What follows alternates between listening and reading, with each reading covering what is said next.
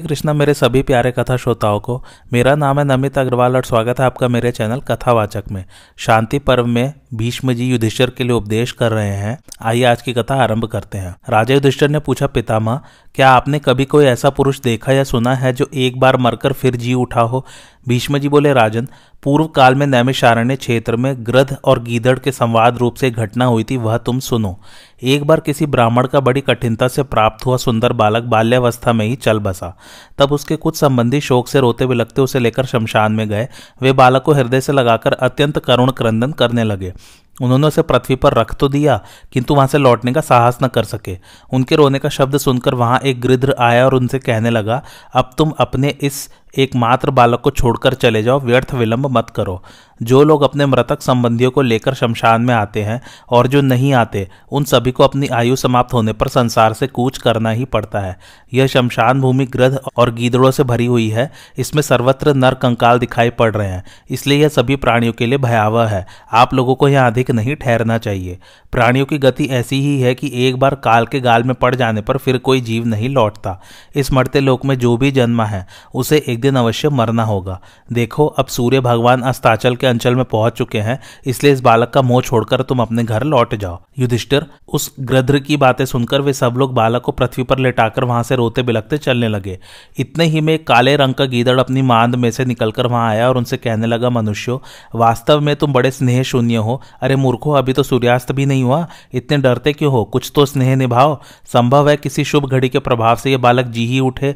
तुम कैसे निर्दयी हो! तुमने पुत्र स्नेह को तिलांजलि देकर इस नन्हे से बालक को पृथ्वी पर कुशा बिछाकर सुला दिया है और उसे इस भीषण शमशान में छोड़कर जाने को तैयार हो गए हो। क्या इस बच्चे में तुम्हारा कुछ भी स्नेह नहीं है? देखो, पशु पक्षियों का अपने बच्चों पर कैसा स्नेह होता है। यद्यपि उनका पालन पोषण करने पर भी उन्हें लोक या परलोक में उनसे कोई फल नहीं मिलता, परंतु मनुष्यों में तो स्नेह ही कहाँ है। जो उन्हें शोक हो, यह तुम्हारा वंशधर बालक है, इसे छोड़कर अब तुम कहाँ जाना चाहते हो? अरे अभी देर तक आंसू बहाओ और प्यार के साथ जी भरकर इसे देखो। शरीर से छीड़ होते हुए, मुकदमे में फंसे हुए और शमशान की ओर जाते हुए पुरुष का साथ उसके बंधु बांधव ही दिया करते हैं, दूसरे लोग नहीं। हाय, इस कमलनयन बालक को छोड़कर जाने के लिए तुम्हारे पैर कैसे उठते हैं? गीदड़ की ये बातें सुनकर वे सब लोग उसी समय शव के पास लौट आए। इस प्रकार गिद्ध और गीदड़ बार बार उस बालक के बंधु बांधवों को चक्कर में डालने लगे। भीष्म जी कहते हैं, राजन वे गृध्र और गीदड़ दोनों ही भूखे थे, परंतु उनमें से गृध्र तो यही कहता रहा कि अब सूर्य अस्त हो गया है और गीदड़ ने यही कहा कि अभी अस्त नहीं हुआ। वास्तव में वे दोनों ही अपना अपना काम बनाने पर तुले हुए थे। दोनों ही ज्ञान की बातें बनाने में कुशल थे, इसलिए उनकी बात मानकर वे कभी तो घर जाने को तैयार होते और कभी फिर रुक जाते। अपना काम बनाने में कुशल गृध्र और गीदड़ ने उन्हें चक्कर में डाल दिया और वे शोकवश रोते हुए वहीं खड़े रहे। इसी समय श्री पार्वती जी की प्रेरणा से उनके सामने भगवान शंकर प्रकट हुए। उन्होंने उनसे वर मांगने को कहा। तब सभी लोग अत्यंत विनीत और दुखित होकर बोले, भगवान इस एकमात्र पुत्र के वियोग से हम मृतक से हो रहे हैं और पुनः जीवन लाभ करने के लिए आतुर हैं, अतः आप इस बालक को जीवन दान देकर हमें मरने से बचाइए। जब उन लोगों ने आंखों में आंसू भरकर भगवान से ऐसी प्रार्थना की तो उन्होंने उसे जीवित कर दिया और 100 वर्ष की आयु दी तथा उन गृध्र और गीदड़ को भी भूख मिट जाने का वर दे दिया। ऐसा वर पाकर उन्होंने भगवान को प्रणाम किया और वे सभी बड़े हर्षित और कृतकृत्य होकर नगर की ओर चले गए। राजन, यदि कोई व्यक्ति दृढ़ निश्चय के साथ किसी काम के पीछे लगा रहे, उससे ऊबे नहीं तो भगवान की कृपा से शीघ्र ही उसे सफलता मिल सकती है।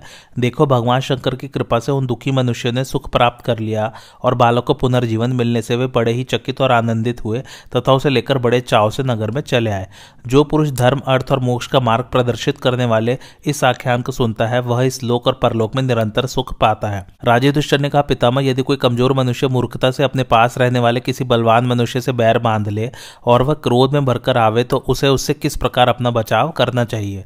भीष्म जी बोले, भरत श्रेष्ठ इस विषय में सेमल वृक्ष और वायु का संवाद रूप यह पुरातन इतिहास प्रसिद्ध है। बहुत दिन हुए, हिमालय के ऊपर एक बहुत बड़ा सेमल का वृक्ष था। हरे भरे पत्तों से लदी हुई उसकी लंबी लंबी शाखाएं सब ओर फैली हुई थी। उसके नीचे अनेकों मतवाले, हाथी और मृग आदि विश्राम करते थे। उसकी छाया बड़ी ही घनी थी तथा उसका घेरा 400 हाथ था। अनेकों व्यापारी और वन में रहने वाले तपस्वी लोग मार्ग में जाते समय उसके नीचे ठहरते थे। एक दिन श्री नारद जी उधर से होकर निकले। उन्होंने उसकी लंबी लंबी शाखाएं और चारों ओर झूमती हुई डालियां देखकर उसके पास जाकर कहा, शालमले तुम बड़े ही रमणीय और मनोहर हो। वृक्ष स्थावर, तुम्हारे कारण हमें नित्य ही बड़ा सुख मिलता है। तुम्हारी छत्र छाया में अनेकों पक्षी, मृग और गज सर्वदा निवास करते हैं। मैं देखता हूँ तुम्हारी लंबी लंबी शाखा और सघन डालियों को वायु कभी नहीं तोड़ता। सो क्या पवन देव का तुम्हारे ऊपर विशेष प्रेम है अथवा वह तुम्हारा मित्र है, जिससे कि इस वन में वह सदा ही तुम्हारी रक्षा करता रहता है? अजी यह वायु तो जब वेग भरता है तो छोटे बड़े सभी प्रकार के वृक्षों और पर्वत शिखरों को भी अपने स्थान से हिला देता है। अवश्य भीषण होने पर भी तुमसे बंधुत्व या मैत्री मानने के कारण ही वायुदेव सर्वदा तुम्हारी रक्षा करता है। मालूम होता है तुम वायु के सामने अत्यंत विनम्र होकर कहते होंगे कि मैं तो आप ही का हूं, इसी से वह तुम्हारी रक्षा करता है। सेमल ने कहा, ब्राह्मण, वायु न मेरा मित्र है, न बंधु है और न सुहृद है। वह ब्रह्मा भी नहीं है जो मेरी रक्षा करेगा, किंतु मेरे अंदर जो भीषण बल और पराक्रम है उसके आगे वायु की शक्ति 18वें अंश के बराबर भी नहीं है। जिस समय वह वृक्ष, पर्वत तथा दूसरी वस्तुओं को तोड़ता फोड़ता मेरे पास पहुंचता है, उस समय मैं अपने पराक्रम से उसकी गति रोक देता हूं। नारद जी ने कहा, शालमले, इस विषय में तुम्हारी दृष्टि निसंदेह ठीक नहीं है। संसार में वायु के समान तो कोई भी बलवान नहीं है, उसकी बराबरी तो इंद्र, यम, कुबेर और वरुण भी नहीं कर सकते। फिर तुम्हारी तो बात ही क्या है। संसार में जीव कितनी भी चेष्टाएं करते हैं, उन सबका हेतु प्राणप्रद वायु ही है। वास्तव में तुम बड़े ही सारहीन और दुर्बुद्धि हो, केवल बहुत सी बातें बनाना जानते हो, इसी से ऐसा झूठ बोल रहे हो। चंदन, स्पंदन, साल, सरल, देवदारू, बेत और धनवन आदि जो तुमसे अधिक बलवान वृक्ष है, वे भी वायु का ऐसा निरादर नहीं करते। वे अपने और वायु के बल को अच्छी तरह जानते हैं, इसी से वे सदा उसे सिर झुकाते हैं। तुम जो वायु के अनंत बल को नहीं जानते, यह तुम्हारा मोह ही है। अच्छा, तो अब मैं भी वायु के पास जाकर तुम्हारी ये बातें सुनाता हूँ। भीष्म जी कहते हैं, राजन, शालमली को इस प्रकार डपटकर ब्रह्मवेताओं में श्रेष्ठ नारद ने वायुदेव के पास आकर उसकी सब बातें सुना दी।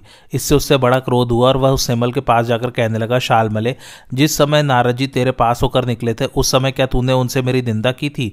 तू जानता नहीं मैं साक्षात वायुदेव हूँ। देख, मैं अभी तुझे अपनी शक्ति का परिचय कराए देता हूँ। ब्रह्मा जी ने प्रजा की उत्पत्ति करते समय तेरी छाया में विश्राम किया था, इसी से मैं अब तक तुझ पर कृपा करता आ रहा था और तू मेरी झपट से बचा रहता था, परंतु अब तो तू एक साधारण जीव के समान मेरी अवज्ञा करने लगा। अच्छा तो ले, मैं तुझे अपना रूप दिखाता हूं, जिससे फिर कभी तुझे मेरा तिरस्कार करने का साहस न हो। वायु के इस प्रकार कहने पर सेमल ने हंसकर कहा, पवन देव, यदि तुम मुझ पर कुपित हो तो अवश्य अपना रूप दिखाओ, देखें क्रोध करके तुम मेरा क्या कर लेते हो। मैं तुमसे बल में कहीं बढ़ चढ़ कर हूं, इसलिए तुमसे जरा भी नहीं डर सकता। अजी अधिक बलवान तो वे ही होते हैं जिनके पास बुद्धि बल होता है, जिनमें केवल शारीरिक बल होता है उन्हें वास्तविक बलवान नहीं माना जाता। शालमली के ऐसा कहने पर पवन बोला, अच्छा, कल मैं तुझे अपना पराक्रम दिखाऊंगा। इतने ही में रात आ गई। शालमली ने अपने को वायु के समान बली न देखकर सोचा, मैंने नारद जी से जो कुछ कहा था वह ठीक नहीं था। बल में वायु के समान मैं बहुत असमर्थ हूँ, इसमें संदेह नहीं। मैं तो दूसरे कई वृक्षों से भी दुर्बल हूँ, परंतु बुद्धि में मेरे समान उनमें से कोई नहीं है। अतः मैं बुद्धि का आश्रय लेकर ही वायु के भय से छूटूंगा। यदि दूसरे वृक्ष भी उसी प्रकार की बुद्धि का आश्रय लेकर वन में रहेंगे तो निसंदेह उन्हें कुपित वायु से किसी प्रकार की क्षति नहीं हो सकेगी। भीष्म जी कहते हैं, सेमल ने ऐसा विचार कर स्वयं ही अपनी शाखा, डाली और फूल पत्ते आदि गिरा दिए तथा प्रातः काल आने वाले वायु की प्रतीक्षा करने लगा। समय होने पर वायु क्रोध से सनसनाता और अनेकों विशाल वृक्षों को धराशायी करता हुआ वहां आया। जब उसने देखा कि वह अपनी शाखा और फूल पत्ते आदि गिराकर ठूठ बना खड़ा है, तो उसका सारा क्रोध उतर गया और उसने मुस्कुराकर पूछा, अरे सेमल, मैं भी क्रोध में भरकर तुझे ऐसा ही कर देना चाहता था। तेरे पुष्प, स्कंद और शाखा आदि नष्ट हो गए हैं तथा अंकुर और पत्ते भी झड़ चुके हैं। अपनी कुमति से ही तू मेरे बल पराक्रम का शिकार बना है। वायु की ऐसी बात सुनकर सेमल को बड़ा संकोच हुआ और वह नारद जी की कही हुई बातें याद करके बहुत पछताने लगा। राजन, इस प्रकार जो व्यक्ति दुर्बल होने पर भी अपने बलवान शत्रु से विरोध करता है, उस मूर्ख को इस सेमल के समान ही संतप्त होना पड़ता है। इसलिए बलवान शत्रुओं से कभी बैर नहीं ठानना चाहिए, क्योंकि आग जैसे तिनकों में बैठ जाती, उसी प्रकार बुद्धिमान की बुद्धि उसके नाश का कोई उपाय निकाल लेती है। वस्तुतः बुद्धि और बल के समान मनुष्य के पास कोई दूसरी चीज नहीं है। इसलिए समर्थ पुरुष को बालक, मूर्ख, अंधे, बहरे और अपने से विशेष बलवान के व्यवहार को सर्वदा सहते रहना चाहिए। यह बात मैं तुम्हारे अंदर खूब देखता हूँ। भरतश्रेष्ठ, यहाँ तक मैंने तुम्हें कुछ राजधर्म और आपधर्म सुनाए, बताओ अब और क्या सुनाऊं? युधिष्ठिर ने पूछा, भरतश्रेष्ठ, अब मैं यह सुनना चाहता हूँ कि पाप का अधिष्ठान क्या है और किससे उसकी प्रवृत्ति होती है। भीष्म जी बोले, राजन सुनो, लोभ एक बड़ा भारी ग्रह है और लोभ से ही पाप की प्रवृत्ति होती है। लोभ से ही पाप, अधर्म और दुख का जन्म होता है तथा जिसमें फंसकर मनुष्य पापी बनते हैं, उस कपट का मूल भी लोभ ही है। लोभ से ही काम, क्रोध, मोह, माया, अभिमान और अनम्रता की उत्पत्ति होती है।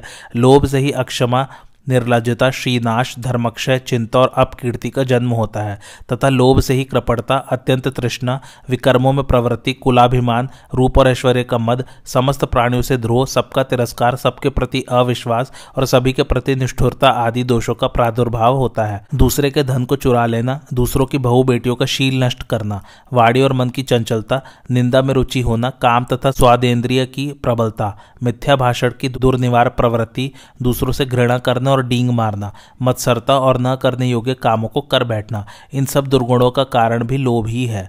मनुष्य बूढ़ा हो जाता है तब भी लोभ में शिथिलता नहीं आती। जिस प्रकार अनेकों नदियों की जल राशि को अपने में लीन करके भी समुद्र की पूर्ति नहीं होती, उसी तरह कितने ही धन और भोग्य पदार्थ मिल जाए लोभ का पेट नहीं भरता। राजन, इसके वास्तविक स्वरूप को तो देवता, गंधर्व, असुर, नाग तथा संसार के अन्य प्राणियों में से भी कोई नहीं जान सकता। अतः संयत चित्त पुरुष को किसी प्रकार मोह और लोभ को ही काबू में करना चाहिए। लोभी मनुष्य में दंभ, द्रोह, निंदा, चुगली और मत्सर ये सभी दोष रहते हैं। बहुश्रुत लोग बड़े बड़े शास्त्रों को कंठस्थ कर लेते हैं और सब प्रकार की शंकाओं का भी समाधान कर सकते हैं, किंतु इस पापी के चंगुल में फंसकर वे सदा दुख भोगते रहते हैं। उनमें द्वेष और क्रोध की अधिकता रहती है। शिष्टाचार से वे दूर पड़ जाते हैं। बोलचाल में बड़े मीठे किंतु भीतर से बड़े कठोर हो जाते हैं। उनकी स्थिति घास फूस से ढके हुए कुएं के समान होती है। वे बड़े क्षुद्र और धर्म के नाम पर संसार को धोखा देने वाले हो जाते हैं। वे अनेकों मनमाने मार्ग खड़े कर देते हैं तथा सत्पुरुषों के स्थापित किए मार्ग और धर्मों का नाश करने पर तुले रहते हैं। इन लोभग्रस्त दुरात्मा पुरुषों के कारण समाज के जिस जिस अंग में विकार आता है वह भी ऐसे ही कुकर्म करने लगता है। अब मैं तुमसे शिष्ट पुरुषों का वर्णन कर रहा हूँ, उनसे ही तुम अपने मन के संदेह पूछना। उनका संग करने से मनुष्य को पुनर्जन्म अथवा परलोक का भय नहीं रहता। इन लोगों की मांस भक्षण में प्रवृत्ति नहीं होती। ये प्रिय और अप्रिय को समान समझते हैं। इन्हें शिष्टाचार और इंद्रिय संयम प्रिय होता है। सुख और दुख में इनकी समान दृष्टि होती तथा सत्य ही इनका परम लक्ष्य होता है। ये देते हैं, लेते नहीं। स्वभाव से बड़े दयालु एवं पितर, देवता और अतिथियों के सेवक होते हैं तथा दूसरों का हित करने के लिए सर्वदा उद्यत रहा करते हैं। ये सभी का उपकार करने वाले, सब प्रकार के धर्मों का पालन करने वाले, दूसरों के लिए सर्वस्व निछावर कर देने वाले और बड़े वीर होते हैं। इन्हें कोई भी पुरुष अपने निश्चय से डिगा नहीं सकता तथा इनके आचरण में पूर्ववर्ती सत्पुरुषों के आचरण से कोई भेद नहीं आता। ये किसी को आतंकित करने वाले, चपल स्वभाव या क्रूर भी नहीं होते और सर्वदा सन्मार्ग पर स्थित रहते हैं। सत्पुरुषों को सदा ही इनका संग करना चाहिए। इनमें अहिंसा वृत्ति की प्रधानता होती है। काम क्रोध का अभाव रहता है तथा ममता और अहंकार भी नहीं पाए जाते। ये सदाचरणशील और मर्यादा का पालन करने वाले होते हैं। तुम इनकी सेवा करना और जो पूछना हो इन्हीं से पूछना। राजन, उनका धर्म धन या यश बटोरने के लिए नहीं होता। वे शरीर की आवश्यक क्रियाओं के समान उसे भी अपना अनिवार्य कर्तव्य समझते हैं। उनमें भय, क्रोध, चपलता और शोक का अभाव होता है। वे धर्म का ढोंग नहीं रचते और न धर्म पालन में उनका कोई छिपा हुआ स्वार्थ ही रहता है। वे लोभ और मोह से रहित तथा सत्य और सरलता का पालन करने वाले होते हैं। ऐसे पुरुषों में तुम सर्वदा प्रेम रखना। ये सर्वदा सत्व गुण में स्थित और समदर्शी होते हैं। इनकी दृष्टि में लाभ, हानि, सुख, दुख, प्रिय, अप्रिय तथा जीवन और मरण में भी कोई भेद नहीं होता। वे दृढ़, पराक्रमी, उन्नतिशील और सत्वमय मार्ग का अनुसरण करने वाले होते हैं।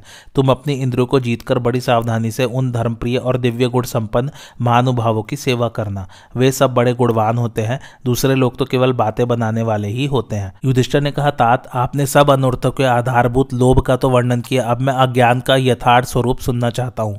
भीष्म जी ने कहा, युधिष्ठिर, जो मनुष्य ज्ञानवश पाप करता है और उससे होने वाली अपनी ही हानि को नहीं समझता तथा साधु पुरुषों से द्वेष करता है, उसकी संसार में निंदा होती है। अज्ञान से ही जीव नरक में पड़ता है। अज्ञान से ही उसकी दुर्दशा होती है तथा अज्ञान से ही वह क्लेश उठाता और आपत्ति में फंसता है। राग, द्वेष, मोह, हर्ष, शोक, अत्यंत अभिमान, काम, क्रोध, दर्प, तंद्रा, आलस्य, इच्छा, संताप, दूसरों की उन्नति देखकर जलना और पाप करना, यह सब अज्ञान के अंतर्गत बताया गया है।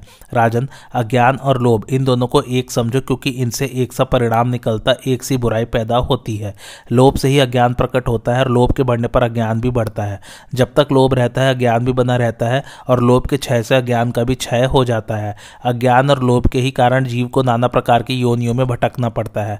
अज्ञान से लोभ और लोभ से अज्ञान, इस प्रकार इनकी उत्पत्ति अन्योन्याश्रित है। लोभ से ही समस्त दोष प्रकट होते हैं, इसलिए लोभ का परित्याग कर देना चाहिए। जनक, युवनाश्व, वृषादर्भी, प्रसेनजित तथा अन्य अनेकों राजाओं ने लोभ त्याग देने से ही दिव्य लोक प्राप्त किया था। युधिष्ठिर, तुम भी लोभ का त्याग करो। इससे तुम्हें इहलोक और परलोक में सुख मिलेगा। भीष्म जी ने कहा, युधिष्ठिर, जिस उपाय से तुम्हें श्रेय अर्थात कल्याण प्राप्त होगा वह बताता हूँ, सुनो। जैसे अमृत पीने से पूर्ण तृप्ति हो जाती है, उसी प्रकार इस ज्ञान को पाकर तुम तृप्त हो जाओगे। धर्म के बहुत से विधान हैं जिनका महर्षियों ने अपने अपने ज्ञान के अनुसार वर्णन किया है।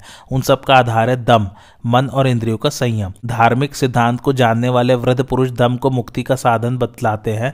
विशेषतः ब्राह्मण के लिए तो दम ही सनातन धर्म है। दम का अर्थ है मन और इंद्रियों का संयम, इससे ही उसके शुभ कर्मों की यथावत सिद्धि होती है। दम ब्राह्मण के लिए दान, यज्ञ और स्वाध्याय से भी बढ़कर है। दम तेज की वृद्धि करता है, वह बड़ा पवित्र साधन है। दम से पाप रहित हुआ तेजस्वी पुरुष परम पद को प्राप्त कर लेता है। संसार में दम के समान दूसरा कोई धर्म मैंने नहीं सुना है। सभी धर्म वालों के यहाँ उसकी प्रशंसा की गई है। इंद्रिय संयम तथा मनोनिग्रह से युक्त मनुष्य इस लोक और परलोक में भी सुख पाता है। उसे महान धर्म का फल प्राप्त होता है। उसका मन सदा प्रसन्न रहता है। जिसकी इंद्रियों और मन वश में नहीं है, उसे बारंबार दुख उठाना पड़ता है तथा वह अपने ही दोषों से बहुत से दूसरे अनर्थ भी पैदा कर लेता है। चारों ही आश्रमों में दम को उत्तम बताया गया है। जिन मनुष्यों के अंतःकरण में दम का उदय हुआ है, उनके लक्षण बताता हूं, सुनो। क्षमा, धीरता, अहिंसा, समता, सत्य, सरलता, इंद्रिय निग्रह, दक्षता, कोमलता, लज्जा, स्थिरता, उदारता, क्रोध का अभाव, संतोष, मीठे वचन बोलना, किसी को कष्ट न देना और दूसरों के दोष न देखना। ये सब गुण जिनमें उपलब्ध हो, उन पुरुषों में संयम का उदय समझना चाहिए। वे गुरुजनों का आदर और सब प्राणियों पर दया करते हैं। संयमी पुरुष चुगली, असत्य भाषण, दूसरों की निंदा, स्तुति, काम, क्रोध, लोभ, दर्प, डींग हाँकना, रोष, ईर्ष्या और दूसरों का अपमान, इन दुर्गुणों का कभी सेवन नहीं करता। संयम रखने वाले की कभी निंदा नहीं होती, उसके मन में कोई कामना नहीं होती। मैं तेरा हूं, तू मेरा, मुझ में उनका स्नेह है और उनमें मेरा। इस प्रकार के पहले के संबंधों को वह मन में नहीं रखता। जो दूसरों की निंदा और प्रशंसा से दूर रहता है, उसकी मुक्ति हो जाती है। जो सबके प्रति मित्रता का भाव रखने वाला और सुशील है, जिसका मन नाना प्रकार की आसक्तियों से मुक्त है, उसे मृत्यु के पश्चात महान फल की प्राप्ति होती है। सदाचारी, सुशील, प्रसन्नचित और आत्मा के स्वरूप को जानने वाला विद्वान पुरुष इस लोक में सम्मान और परलोक में सद्गति प्राप्त करता है। इस जगत में जो केवल शुभ कल्याणकारी कर्म है, जिनका सत्पुरुषों ने आचरण किया है, वे ही ज्ञानी मुनि के मार्ग है। वह स्वभाव से ही उनका आचरण करता है, उन्हें त्यागता नहीं। ज्ञान संपन्न जितेंद्रिय पुरुष घर से निकलकर एकांत वन का आश्रय लेता है और वहां देह त्याग के समय प्रतीक्षा करता हुआ निर्द्वंद विचरता रहता है। ऐसा ज्ञानी ब्रह्मस्वरूप हो जाता है, जिसको स्वयं प्राणियों से भय नहीं है तथा जिससे दूसरे प्राणी भी भय नहीं पाते। वह देहाभिमान से रहित महात्मा किसी से भी नहीं डरता। वह सभी प्राणियों में समान भाव रखता और सबको मित्र की भांति अभयदान देता हुआ विचरता है। जैसे आकाश में पक्षियों की और जल में जलचर जीवों की गति नहीं दिख पड़ती, उसी प्रकार ज्ञानी की गति भी जानने में नहीं आती। जो घर बार को छोड़कर मोक्ष के लिए उद्योग करता है, वह तेजोमय लोकों को प्राप्त होता है। ब्रह्म राशि से उत्पन्न हुआ जो पितामह अर्थात ब्रह्मा जी का उत्तम धाम है, वह मन और इंद्रियों के संयम से ही प्राप्त होता है, जिसका किसी भी प्राणी से विरोध नहीं है, जो ज्ञान स्वरूप आत्मा में ही रमता है। ऐसे ज्ञानी को इस लोक में पुनः जन्म लेने का भय ही नहीं रहता, फिर उससे परलोक का भय कैसे हो। संयम में एक ही दोष है, दूसरा नहीं, वह यह कि क्षमाशील होने के कारण लोग उसे असमर्थ समझने लगते हैं, मगर इसमें गुण बहुत बड़ा है। क्षमा धारण करने से अनेकों उत्तम लोकों की प्राप्ति होती है, क्योंकि क्षमा से मनुष्य में सहन शक्ति आ जाती है। संयमी पुरुष को वन में जाने की आवश्यकता नहीं है और असंयमी को वन में रहने से कोई लाभ नहीं है। संयमशील पुरुष जहां वास करता है, वही वन है, वही आश्रम है। भीष्म जी की ये बातें सुनकर राजा युधिष्ठिर आनंदमग्न हो गए, मानो अमृत पीकर तृप्त हो गए हो। वे धर्मात्माओं में श्रेष्ठ भीष्म जी से फिर बारंबार प्रश्न करने लगे। तब भीष्म जी ने प्रसन्न होकर उन सबका समाधान आरंभ किया। युधिष्ठिर ने कहा, पितामह, क्रोध, काम, शोक, मोह, विदित्सा अर्थात नए नए काम आरंभ करने की इच्छा, परासुता अर्थात कठोरतापूर्ण कर्म करना, लोभ, मात्सर्य, ईर्ष्या, निंदा, दोष दृष्टि, क्रूरता और भय, ये दोष किससे उत्पन्न होते हैं, यह ठीक ठीक बताइए। भीष्म जी ने कहा, युधिष्ठिर, तुम्हारे कहे हुए 13 दोष प्राणियों के अत्यंत प्रबल शत्रु है। ये मनुष्यों को सब ओर से घेरे रहते हैं। जो सावधान नहीं रहता, उसे ये शत्रु बड़ी पीड़ा पहुंचाते हैं। मनुष्य को देखते ही ये भेड़ियों की तरह उस पर टूट पड़ते हैं और बलपूर्वक उसका नाश कर देते हैं। इन्हीं से सबको दुख मिलता है और इन्हीं की प्रेरणा से पाप कर्मों में प्रवृत्ति होती है। ये किससे उत्पन्न होते हैं, किस तरह बढ़ते और किस प्रकार नष्ट होते हैं, ये सब बातें बता रहा हूं। सबसे पहले क्रोध की उत्पत्ति बताता हूं, एकाग्रचित होकर सुनो। क्रोध लोभ से उत्पन्न होता है और दूसरों में दोष देखने से बढ़ता है। क्षमा से उसका बढ़ाव रुक जाता है और धीरे धीरे उसी से दूर भी हो जाता है। काम की उत्पत्ति संकल्प से होती है। वह सेवन करने से बढ़ता है और आसक्ति रहित होकर सेवन छोड़ देने से तत्काल नष्ट हो जाता है। दूसरों के दोष देखने का नाम है असूया। यह क्रोध तथा लोभ से उत्पन्न होती है और सब प्राणियों पर दया, मन में वैराग्य तथा आत्म तत्व का ज्ञान होने से नष्ट हो जाती है। मोह उत्पन्न उत्पन्न होता है अज्ञान से, वह पाप के अभ्यास से बढ़ता है और महात्मा पुरुषों के सत्संग से शीघ्र नष्ट हो जाता है। जब मनुष्य आत्मज्ञान के विरोधी शास्त्रों का अवलोकन करते हैं तो उन्हें स्वर्ग आदि की कामना से नए नए कर्म आरंभ करने की इच्छा होती है, किंतु तत्वज्ञान होने पर उसकी निवृत्ति हो जाती है। जिस पर प्रेम हो उसके वियोग से शोक होता है, किंतु जब मनुष्य यह समझ ले कि शोक व्यर्थ है, इससे कोई लाभ नहीं है, तो तुरंत उसकी शांति हो जाती है। परासुता अर्थात कठोर कर्म करने में प्रवृत्ति होती है क्रोध, लोभ और अभ्यास के कारण तथा उसकी निवृत्ति होती है सब प्राणियों पर दया करने और मन में वैराग्य होने से। सत्य का त्याग और दुष्टों का साथ करने से मात्सर्य दोष की उत्पत्ति होती है तथा सत्पुरुषों की सेवा में रहने से उसकी निवृत्ति हो जाती है। अपने उत्तम कुल, अधिक जानकारी और ऐश्वर्य का अभिमान होने से मनुष्य पर मद सवार हो जाता है, किंतु इनकी असलियत समझ में आ जाने से वह तुरंत उतर जाता है। मन में कामना होने और दूसरों की हंसी खुशी देखने से ईर्ष्या पैदा होती है तथा विवेकशील बुद्धि के द्वारा उसका नाश होता है। समाज से भ्रष्ट हुए नीच मनुष्य के द्वेषपूर्ण तथा अप्रामाणिक वचनों को सुनकर भ्रम में पड़ जाने से निंदा करने की आदत होती है, किंतु अच्छे लोगों के बर्तावों पर दृष्टि डालने से वह मिट जाती है। जो लोग अपनी बुराई करने वाले बलवान मनुष्य से बदला लेने में असमर्थ होते हैं, उनके हृदय में बड़ी प्रबल असूया अर्थात दोष देखने की प्रवृत्ति पैदा होती है, किंतु दया का भाव जागृत होने से उसकी निवृत्ति हो जाती है। हमेशा कृपण मनुष्य को देखने से अपने में ही कृपणता आ जाती है, परंतु जब मनुष्य धर्म में स्थित होकर उसके दोष को समझ लेता है तो वह अपने आप शांत हो जाती है। प्राणियों का भोगों के प्रति जो लोभ देखा जाता है वह ज्ञान के ही कारण है। भोगों की क्षण भंगुरता को देखने और जानने से उसकी निवृत्ति हो जाती है। शांति धारण करने से उपरयुक्त सभी दोष जीत लिए जाते हैं। धृतराष्ट्र के पुत्रों में ये 13 दोष मौजूद थे और तुम सत्य को ग्रहण करना चाहते हो, इसलिए श्रेष्ठ पुरुषों की सेवा करके तुमने इन सब पर विजय पा ली है। यह कहकर जब भीष्म जी चुप हो गए तो राजा युधिष्ठिर ने घर जाकर अपने चारों भाइयों सहित विदुर जी से प्रश्न किया, धर्म, अर्थ और काम, इन तीनों में कौन उत्तम, कौन मध्यम और कौन लघु है? इन तीनों को प्राप्त करने के लिए विशेषता किसमें मन लगाना चाहिए? यह बात आप सब लोग अपने अपने विश्वास के अनुसार बताइए। यह सुनकर सबसे पहले विदुर जी ने धर्मशास्त्र का स्मरण करके कहना आरंभ किया। विदुर जी बोले, बहुत से शास्त्रों का अनुशीलन, तप, त्याग, श्रद्धा, यज्ञ, क्षमा, भावशुद्धि, दया, सत्य और संयम, ये सब आत्मा की संपत्ति है। युधिष्ठिर, तुम इन्हीं को प्राप्त करो। धर्म से ही ऋषियों ने संसार समुद्र को पार किया है, धर्म के ही आधार पर संपूर्ण लोक टिके हुए हैं, धर्म से ही देवताओं की उन्नति हुई है और धर्म में ही अर्थ की भी स्थिति है। मनीषी विद्वान धर्म को उत्तम, अर्थ को मध्यम और काम को लघु बतलाते हैं। अतः मन को वश में रखकर धर्म को ही अपना प्रधान ध्येय बनाना चाहिए और संपूर्ण प्राणियों के साथ वैसा ही बर्ताव करना चाहिए जैसा हम अपने लिए चाहते हैं। विदुर जी की बात समाप्त होने पर अर्जुन ने कहा, राजन, यह कर्म भूमि है, यहाँ जीविका के साधनभूत कर्मों की ही प्रशंसा होती है। खेती, व्यापार, गोपालन तथा भांति भांति के शिल्प, ये सब अर्थ प्राप्ति के ही साधन है। अर्थ ही समस्त कर्मों की मर्यादा है। अर्थ के बिना धर्म और काम भी सिद्ध नहीं होते। अर्थ का यहाँ मतलब है धन। धनवान मनुष्य धन के द्वारा उत्तम धर्म का पालन और दुर्लभ कामनाओं की प्राप्ति भी कर सकता है। सब प्रकार के संग्रह से रहित, संकोचशील, शांत एवं गेरुआ वस्त्र पहने, दाढ़ी मूछ बढ़ाए विद्वान पुरुष भी धन की अभिलाषा करते पाए जाते हैं। कई ऐसे हैं जो स्वर्ग के इच्छुक हैं और कुल परंपरागत नियमों का पालन करते हुए अपने अपने वर्ण तथा आश्रम के धर्मों का अनुष्ठान कर रहे हैं, फिर भी उन्हें धन की चाह बनी हुई है। धनवान वही है जो अपने भृत्यों को उत्तम भोग और शत्रुओं को दंड देकर उन्हें वश में रखता है। महाराज, मेरा तो यही मत है। अब आप नकुल और सहदेव की बातें सुने, ये दोनों भी कुछ कहने को उत्कंठित हैं। तदंतर धर्म और अर्थ के ज्ञाता माद्री कुमार नकुल तथा सहदेव कहने लगे, राजन, मनुष्य को बैठते, सोते, उठते और चलते फिरते समय भी छोटे बड़े हर तरह के उपायों से दृढ़तापूर्वक धन कमाने का उद्योग करना चाहिए। धन दुर्लभ और अत्यंत प्रिय वस्तु है। इसकी प्राप्ति हो जाने पर मनुष्य संसार में अपनी संपूर्ण कामनाएं पूर्ण कर सकता है। धर्मयुक्त अर्थ और अर्थयुक्त धर्म, ये अमृत के समान लाभदायक है, इसलिए हम धर्म और अर्थ दोनों को आदर देते हैं। निर्धन मनुष्य की कामना नहीं पूर्ण हो सकती और धर्महीन मनुष्य को धन भी कैसे मिल सकता है। अतः पहले धर्म का आचरण करें और फिर धर्म के अनुसार अर्थ का संग्रह करें, इसके बाद कामनाओं का सेवन करना चाहिए।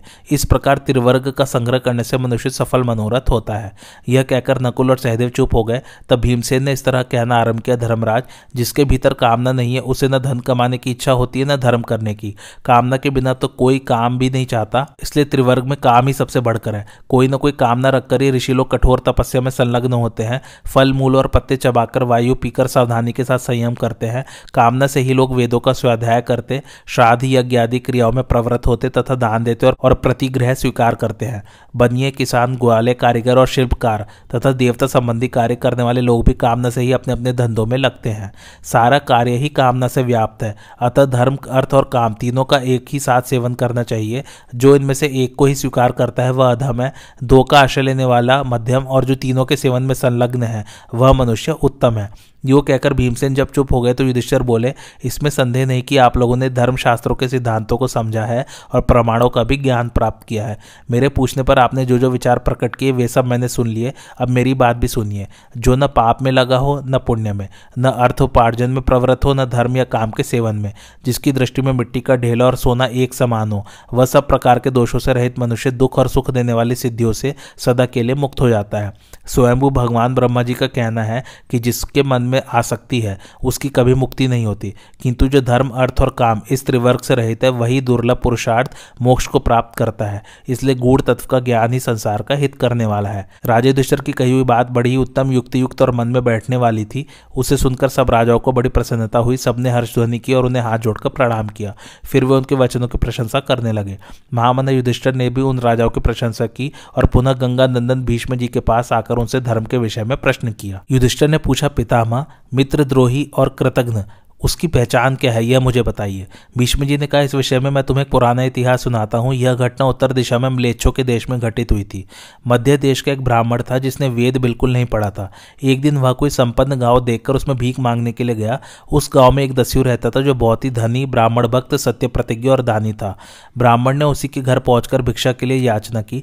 दस्यु ने ब्राह्मण को रहने के लिए घर देकर वर्ष भर निर्वाह करने के योग्य अन्न की भिक्षा का प्रबंध कर दिया और नया कोरदार वस्त्र देकर उसकी सेवा में एक नव युवती दासी भी दे दी जो उस समय पति से रहित थी। दस्यु से ये सारी चीजें पाकर ब्राह्मण मन ही मन बहुत खुश हुआ और दासी के साथ आनंदपूर्वक रहने लगा। उसका नाम था गौतम। वह भी दस्यु की ही तरह प्रतिदिन वन में विचरने वाले हंसों का शिकार करने लगा। हिंसा में बड़ा प्रवीण निकला।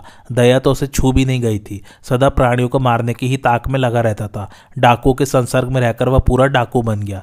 इस प्रकार दस्यु के गांव में सुखपूर्वक रहकर पक्षियों का शिकार करते हुए उसके कई महीने बीत गए। तदंतर उस गांव में एक दूसरा ब्राह्मण आया जो स्वाध्याय परायण, पवित्र, विनयी, नियम के अनुकूल भोजन करने वाला, ब्राह्मण भक्त, वेद का पारंगत विद्वान तथा ब्रह्मचारी था। वह गौतम के ही गांव का रहने वाला और उसका प्रिय मित्र था। शूद्र का अन्न नहीं खाता था, इसलिए उस दस्यु से भरे हुए गांव में ब्राह्मण के घर की तलाश करता हुआ वह सब और विचर रहा था। घूमते घूमते गौतम के घर पर जा पहुंचा। इतने ही में गौतम भी वहां आया। दोनों की एक दूसरे से भेंट हुई। ब्राह्मण ने देखा गौतम के कंधे पर मरे हुए हंस की लाश है और हाथ में धनुष बाण है। उसका सारा शरीर खून से रंग गया है। देखने में वह राक्षसा जान पड़ता है और ब्राह्मणत्व से भ्रष्ट हो चुका है। इस अवस्था में पड़े हुए गौतम को पहचानकर आगंतुक ब्राह्मण को बड़ा संकोच हुआ। उसने उसे धिक्कारते हुए कहा, अरे तू मोहवश ये क्या कर रहा है? ब्राह्मण होकर डाकू कैसे बन गया? जरा अपने पूर्वजों को तो याद कर, उनकी कितनी ख्याति थी, वे कैसे वेदों के पारगामी विद्वान थे और तू उन्हीं के वंश में पैदा होकर ऐसा कुल कलंक निकला। अब भी तो अपने को पहचान। ब्राह्मणोचित सत्व, शील, शास्त्र ज्ञान, संयम तथा दया आदि सद्गुणों को याद करके अब यह लुटेरों में रहना छोड़ दे। अपने हितैषी सुहृद के इस प्रकार कहने पर गौतम मन ही मन कुछ निश्चय करके आर्त सा होकर बोला, द्विजवर, मैं निर्धन हूँ और वेद का एक अक्षर भी नहीं जानता, इसलिए धन कमाने के लिए इधर आया था। आज आपके दर्शन से मेरा जीवन सफल हो गया। अब रात भर यहाँ रहिए, कल सवेरे हम दोनों साथ ही चलेंगे। ब्राह्मण दयालु था। गौतम के अनुरोध से उसके यहाँ ठहर गया, मगर वहाँ की किसी भी वस्तु को उसने हाथ से छुआ तक नहीं। यद्यपि वह भूखा था और भोजन करने के लिए उससे प्रार्थना भी की गई, परंतु किसी तरह वहाँ का अन्न ग्रहण करना उसने स्वीकार नहीं किया। सवेरा होने पर जब वह श्रेष्ठ ब्राह्मण उस स्थान से चला गया तो गौतम भी घर से निकलकर समुद्र की ओर चल दिया। जाते जाते वह एक दिव्य वन में पहुंचा जो बड़ा ही रमणीय था। वहाँ के सभी वृक्ष फूलों से भरे हुए थे। अपनी शोभा से वह नंदन वन को मात कर रहा था। उस वन में यक्ष और किन्नर विचर रहे थे। चारों ओर पक्षियों का कलरव सुनाई पड़ता था। कहीं मनुष्यों के समान मुख वाले भारुंड बोलते थे तो कहीं समुद्र और पर्वतों पर होने वाले भूलिंग आदि पक्षी चहचहा रहे थे। इतने ही में उसकी दृष्टि एक अत्यंत शोभायमान बरगद के विशाल वृक्ष पर पड़ी जो चारों ओर मंडलाकार फैला हुआ था। अपनी बहुत सी सुंदर शाखाओं के कारण वह एक महान छत्र के समान जान पड़ता था। उसकी जड़ चंदन मिश्रित जल से सींची गई थी। उस मनोरम वृक्ष को देखकर गौतम बहुत प्रसन्न हुआ और निकट जाकर उसकी छाया में बैठा। उस समय वहां की पवित्र वायु के स्पर्श से उसे बड़ी शांति मिली और वह सुख का अनुभव करता हुआ वहीं लेट गया। उधर सूर्य भी डूब गया। उसी समय एक उत्तम पक्षी ब्रह्मलोक से लौटकर अपने विश्राम स्थान पर आया। वह उस वृक्ष पर ही बसेरा लिया करता था। उसका नाम था नाड़ी जंग। वह बकराज ब्रह्मा जी का प्रिय मित्र और कश्यप जी का सुपुत्र था। इस पृथ्वी पर राजधर्मा के नाम से विख्यात था। देव कन्या से उत्पन्न होने के कारण उसके शरीर की कांति देवता के समान थी। वह बड़ा विद्वान था और दिव्य तेज से देदीप्यमान दिखाई देता था। गौतम को उस समय भूख प्यास सता रही थी, इसलिए उस पक्षी को आया देख उसने उसे मार डालने के विचार से ही उसकी ओर दृष्टिपात किया। तब राजधर्मा ने कहा, विप्रवर, यह मेरा घर है, आप यहाँ पधारे, यह मेरे लिए बड़े सौभाग्य की बात है। मैं आपका स्वागत करता हूँ। सूर्य अस्त हो गया है, संध्या के समय आप मेरे घर में उत्तम अतिथि के रूप में आए हैं, इसलिए मैं शास्त्रीय विधि के अनुसार आज आपकी पूजा करूंगा। रात में मेरा आतिथ्य स्वीकार करके कल सवेरे यहाँ से जाइएगा। मैं महर्षि कश्यप का पुत्र हूँ, मेरी माता दक्ष प्रजापति की कन्या है। आप जैसे गुणवान अतिथि का मैं स्वागत करता हूँ। यह कहकर राजधर्मा ने गौतम का विधिवत सत्कार किया। शाल के फूलों का दिव्य आसन बनाकर उसे बैठने को दिया। बड़ी बड़ी मछलियां लाकर रख दी और उन्हें पकाने के लिए आग प्रज्वलित कर दी। ब्राह्मण जब भोजन करके तृप्त हो गया तो वह तपस्वी पक्षी उसकी थकावट दूर करने के लिए अपने पंखों से हवा करने लगा। विश्राम के पश्चात जब वह बैठा तो राजधर्मा ने उससे गोत्र पूछा, किंतु इसके उत्तर में वह और कुछ न कहकर सिर्फ इतना ही बता सका कि मैं ब्राह्मण हूं और मेरा नाम गौतम है। तत्पश्चात राजधर्मा ने उसके लिए पत्तों का बिछौना तैयार किया जो दिव्य पुष्पों से वासित था। उसमें से सुगंध फैल रही थी। उस पर गौतम ने बड़े आराम से शयन किया। जिस समय वह उस बिछौने पर बैठा, राजधर्मा ने उससे वहां आने का कारण पूछा। गौतम बोला, महाप्राज्ञ, मैं दरिद्र हूं और उद्धन के लिए समुद्र तक जाना चाहता हूं। राजधर्मा ने प्रसन्न होकर कहा, द्विजवर, अब आप समुद्र तक जाने की चिंता न कीजिए, यहीं आपका काम हो जाएगा। यहीं से धन लेकर घर जाइएगा। बृहस्पति जी के मत के अनुसार 4 प्रकार से अर्थ की प्राप्ति होती है, वंश परंपरा से, देव की अनुकूलता से, काम करने से और मित्र की सहायता से। अब मैं आपका मित्र हो गया हूँ। आपके प्रति मेरे हृदय में पूर्ण सौहार्द है, अतः मैं ही ऐसा प्रयत्न करूंगा जिससे आपको अर्थ की प्राप्ति हो जाएगी। तदंतर जब प्रातःकाल हुआ तो राजधर्मा ने ब्राह्मण के सुख का उपाय सोचकर उससे कहा, सौम्य, आप इस मार्ग से जाइए, आपका कार्य सिद्ध हो जाएगा। यहाँ से 3 योजन की दूरी पर मेरे एक मित्र रहते हैं, उनका नाम है विरूपाक्ष। वे राक्षसों के राजा और महान बली हैं। मेरे कहने से आप उन्हीं के पास चले जाइए, निस्संदेह वे आपकी मनोवांछित कामनाएं पूर्ण करेंगे। उसके ऐसा कहने पर गौतम विरूपाक्ष के नगर की ओर चल दिया। अब उसकी थकावट दूर हो चुकी थी। रास्ते में इच्छा अनुसार अमृत के समान मीठे फल खाता हुआ वह तेजी के साथ आगे बढ़ने लगा और मेरुव्रज नामक नगर में पहुंच गया। उस नगर के चारों ओर पर्वतों का किला और पर्वतों की ही चहरदीवारी थी। उसका दरवाजा भी एक पर्वत ही था। नगर की रक्षा के लिए सब और शिला की बड़ी बड़ी चट्टाने और मशीनें थी। राक्षस राज को सूचना दी गई कि आपके मित्र ने अपने एक प्रिय अतिथि को आपके पास भेजा है। यह समाचार पाकर उसने सेवकों से कहा, गौतम को नगर द्वार से बुलाकर शीघ्र यहाँ ले आओ। आज्ञा पाते ही उसके नौकर गौतम को पुकारते हुए बाज की तरह झपटकर दरवाजे पर आ पहुंचे और बोले, भाई जल्दी चलो, हमारे राजा तुमसे मिलना चाहते हैं। बुलावा सुनते ही गौतम की थकावट दूर हो गई, वह दौड़ पड़ा। राक्षस राज की महासमृद्धि देखकर उसे बड़ा विस्मय हो रहा था। वह उन सेवकों के साथ शीघ्र ही राजमहल में जा पहुंचा। वहां विरूपाक्ष ने उसका विधिवत पूजन किया। तत्पश्चात जब वह एक उत्तम आसन पर विराजमान हुआ तो राक्षस राज ने उसके गोत्र, शाखा और ब्रह्मचर्यावस्था में किए हुए स्वाध्याय के विषय में प्रश्न किया, मगर वह गोत्र के सिवा और कुछ न बता सका। तब राक्षस ने पूछा, भद्र, तुम्हारा निवास कहाँ है? तुम्हारी स्त्री किस जाति की है? यह सब ठीक ठीक बताओ, डरो मत। गौतम बोला, मेरा जन्म तो हुआ है मध्य देश में, मगर मैं भीलों के घर में रहता हूँ। मेरी स्त्री भी शूद्र जाति की है और मुझसे पहले दूसरे की पत्नी रह चुकी है। यह बात मैं आपसे सत्य ही कहता हूँ। यह सुनकर राक्षसराज मन ही मन सोचने लगा, अब किस तरह काम करना चाहिए। यह जन्म से ब्राह्मण और महात्मा राजधर्मा का सुहृद है, उन्होंने ही इसे मेरे पास भेजा है, अतः उनका प्रिय कार्य अवश्य करूँगा। आज कार्तिक की पूर्णिमा है, आज के दिन मेरे यहाँ हजारों ब्राह्मण भोजन करेंगे, उनके साथ इसे भी भोजन कराकर धन देना चाहिए। तदंतर भोजन के समय हजारों विद्वान ब्राह्मण स्नान करके रेशमी वस्त्र धारण किए हुए वहां आ पहुंचे। राक्षस राज की आज्ञा से सेवकों ने जमीन पर कुशाओं के सुंदर आसन बिछा दिए। जब ब्राह्मण उन पर विराजमान हो गए तो राजा विरूपाक्ष ने तिल, कुश और जल लेकर उनका विधिवत पूजन किया। उनमें विश्वदेव, पितरों तथा अग्निदेव की भावना करके उसने सबको चंदन लगाया और फूल की मालाएं पहनाई। उस समय उत्तम रीति से पूजा संपन्न होने पर उन ब्राह्मणों की बड़ी शोभा हुई। इसके बाद उसने हीरों से जड़ी हुई सोने की थालियों में घी से बने हुए मीठे पकवान परोसकर उनके आगे रख दिए। भोजन के पश्चात ब्राह्मणों के समक्ष रत्नों की ढेरी लगाकर विरूपाक्ष ने कहा, द्विजवरो, आप लोग अपनी इच्छा और शक्ति के अनुसार इन रत्नों को उठा ले और जिसमें आपने भोजन किया है उस सुवर्णमय पात्र को भी अपने अपने घर लेते जाए। राक्षस राज के ऐसा कहने पर ब्राह्मणों ने इच्छा अनुसार उन रत्नों को ले लिया। इस प्रकार उत्तम रत्न और वस्त्र द्वारा सत्कार पाकर सभी ब्राह्मण बहुत प्रसन्न हुए। तदंतर विरूपाक्ष ने नाना देशों से आए हुए उन ब्राह्मणों से कहा, विप्रवरो, आज दिन भर आप लोगों को राक्षसों से कहीं कोई भय नहीं है। मौज करते हुए अपने अपने अभिष्ट स्थान को चले जाइए। आगे विलंब न कीजिए। यह सुनकर ब्राह्मण लोग चारों दिशाओं की ओर भाग चले। गौतम भी सोने का बोझ लेकर जल्दी जल्दी चलता हुआ बरगद के वृक्ष के पास आया। वह बड़ी कठिनाई से उस भार को ढो रहा था। वहां पहुंचते ही थक कर बैठ गया। भूख से वह और भी परेशान हो रहा था। राजधर्मा पक्षी ने अपने पंखों से हवा करके उसकी थकावट दूर की, फिर पूजन करके उसके लिए भोजन का प्रबंध किया। भोजन और विश्राम कर लेने के बाद गौतम ने सोचा, मैंने लोभ तथा मोह के कारण सुवर्ण का बड़ा भारी बोझ उठा लिया है। अभी दूर जाना है और रास्ते में खाने के लिए मेरे पास कुछ भी नहीं है, कैसे प्राण धारण करूंगा। यही सोचते हुए उस कृतघ्न ने मन में विचार किया, यह बकों का राजा राजधर्मा मेरे पास ही तो है, क्यों ना इसी को मारकर साथ ले लूं और शीघ्रतापूर्वक यहां से चल दूं। भीष्म जी कहते हैं, उस समय वह पक्षी गौतम पर विश्वास करके उसके पास ही सो रहा था। उधर वह दुष्टात्मा और कृतघ्न उसे मार डालने की तदबीर सोच रहा था। उसके सामने ही आग जल रही थी। उसमें से एक जलती हुई लाठी लेकर उसने निश्चिंत सोते हुए राजधर्मा को मार डाला। उसे मारकर गौतम को बड़ी प्रसन्नता हुई। उस हत्या के पाप पर उसकी दृष्टि नहीं गई। उसने मरे हुए पक्षी के पंख और बाल नोचकर उसे आग में पकाया और साथ में ले लिया। फिर सोने की गठरी सिर पर लाद कर बड़ी तेजी के साथ घर की राह ली। दूसरे दिन विरूपाक्ष ने अपने पुत्र से कहा, बेटा, आज पक्षियों में श्रेष्ठ राजधर्मा का दर्शन नहीं हुआ। वे प्रतिदिन प्रातःकाल ब्रह्मा जी को प्रणाम करने के लिए जाया करते थे और वहां से लौटने पर मुझसे मिले बिना कभी घर नहीं जाते थे। इधर 2 शाम बीत गई, किंतु वे मेरे घर नहीं पधारे। अतः आज मन में तरह तरह के संदेह उठ रहे हैं। न जाने मेरे मित्र को क्या हो गया है, तुम उनका पता लगाओ। आज की कथा यहीं समाप्त होती है। कैसी लगे आप लोगों को मेरी कथा, मुझे कमेंट करके जरूर बताइए और मेरे चैनल कथावाचक को लाइक, शेयर और सब्सक्राइब जरूर कीजिए। Thanks for watching. धन्यवाद।